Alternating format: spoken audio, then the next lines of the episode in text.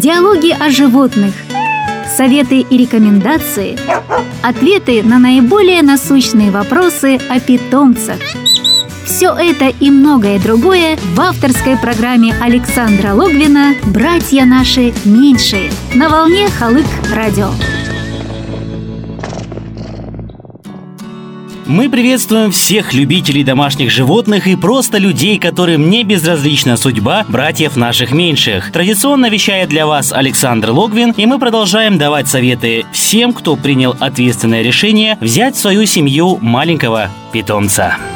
Братья наши меньшие – Итак, в вашей семье прибавление. Вы завели кошку. Как и у остальных членов семьи, у кошки должно быть имя. Выбор имени – непростая и ответственная задача. Имя должно быть благозвучно, причем не только для вас, но и для кошки. Оно должно в каком-то смысле быть похожим на кошку, отражать ее внешность, привычки, характер. Только в этом случае имя прирастет кошке и станет ее вторым «я». Одно время бытовало мнение, что лучше выбирать имя, в котором есть шипящий и согласные. Якобы кошки лучше воспринимают такие звуки. Воспринимать они действительно воспринимают, но только звуки такого рода имеют для них негативную окраску. Кошка может решить, что вы все время на нее шипите, и это неминуемо скажется на ваших взаимоотношениях. Ухо кошки без труда улавливает все звуки, которые способен произвести человек. Более того, кошка улавливает и те частоты, которые человеческому уху недоступны. Поэтому не зацикливайтесь на шипящих, выбирайте сердцем и умом.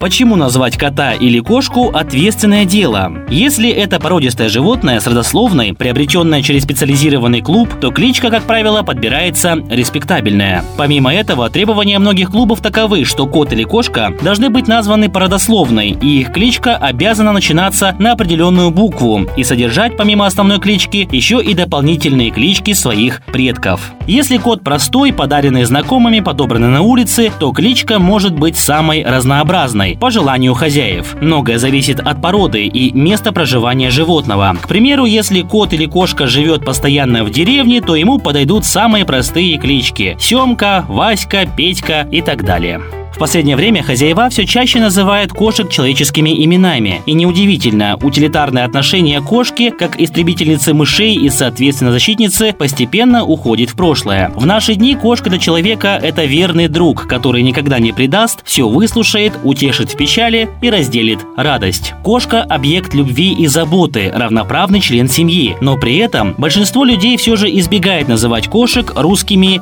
или казахскими именами, ибо такое имя может в будущем совпасть с именем невесты, друга или начальника. Наибольшей популярностью пользуются иностранные, в основном английские имена. Причина популярности английских имен возможно в том, что именно в Англии, первой из всех европейских стран, отношение кошки стало меняться. Кошка перестала быть лишь природным приспособлением для истребления грызунов, а стала другом человека и украшением дома. Как прямое развитие и следствие этой тенденции, в Англии зародилось племенное разведение кошек. Большинство существующих ныне пород год выведена именно в Англии. Породистые кошки стали завозиться с запада в Россию, Казахстан и страны СНГ вместе со своими именами. Наравне с мурками и барсиками у нас появились Джульетты, Мелиссы и Джастины. Популярность французских и немецких имен не намного ниже.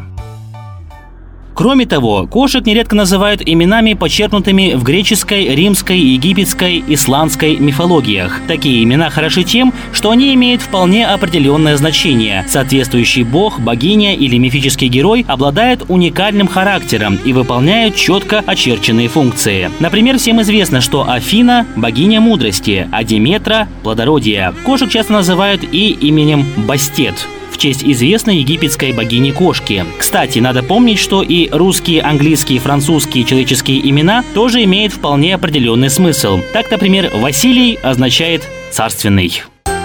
Братья наши меньшие – Некоторые хозяева называют кошку именем своей жены или давней возлюбленной, теми именами, которые нравятся, именами своих давних школьных друзей. Ну что же, такой вариант тоже возможен. В конце концов, это ваше животное, и ваше право называть его так, как вы хотите. Можно, например, дать кличку коту, который вас называли ребята во дворе в детстве. Такая ностальгия будет пробуждать добрые воспоминания. Так что клички кошек, например, такие как кот Арчибальд фон Краузе, Вендинг и так далее, далее, для некоторых котов норма. Часто бывает так, что кот, кошка уже получили в кошачьем клубе определенную кличку, длинную, презентабельную. Тогда можно дать ему дополнительную собственную кличку, короткую и удобную для вас, для того, чтобы так звать дома кота, а длинную оставить для официальных выставок.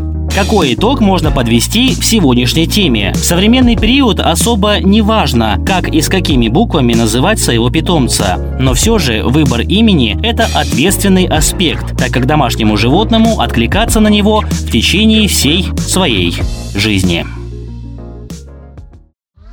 Звездные питомцы.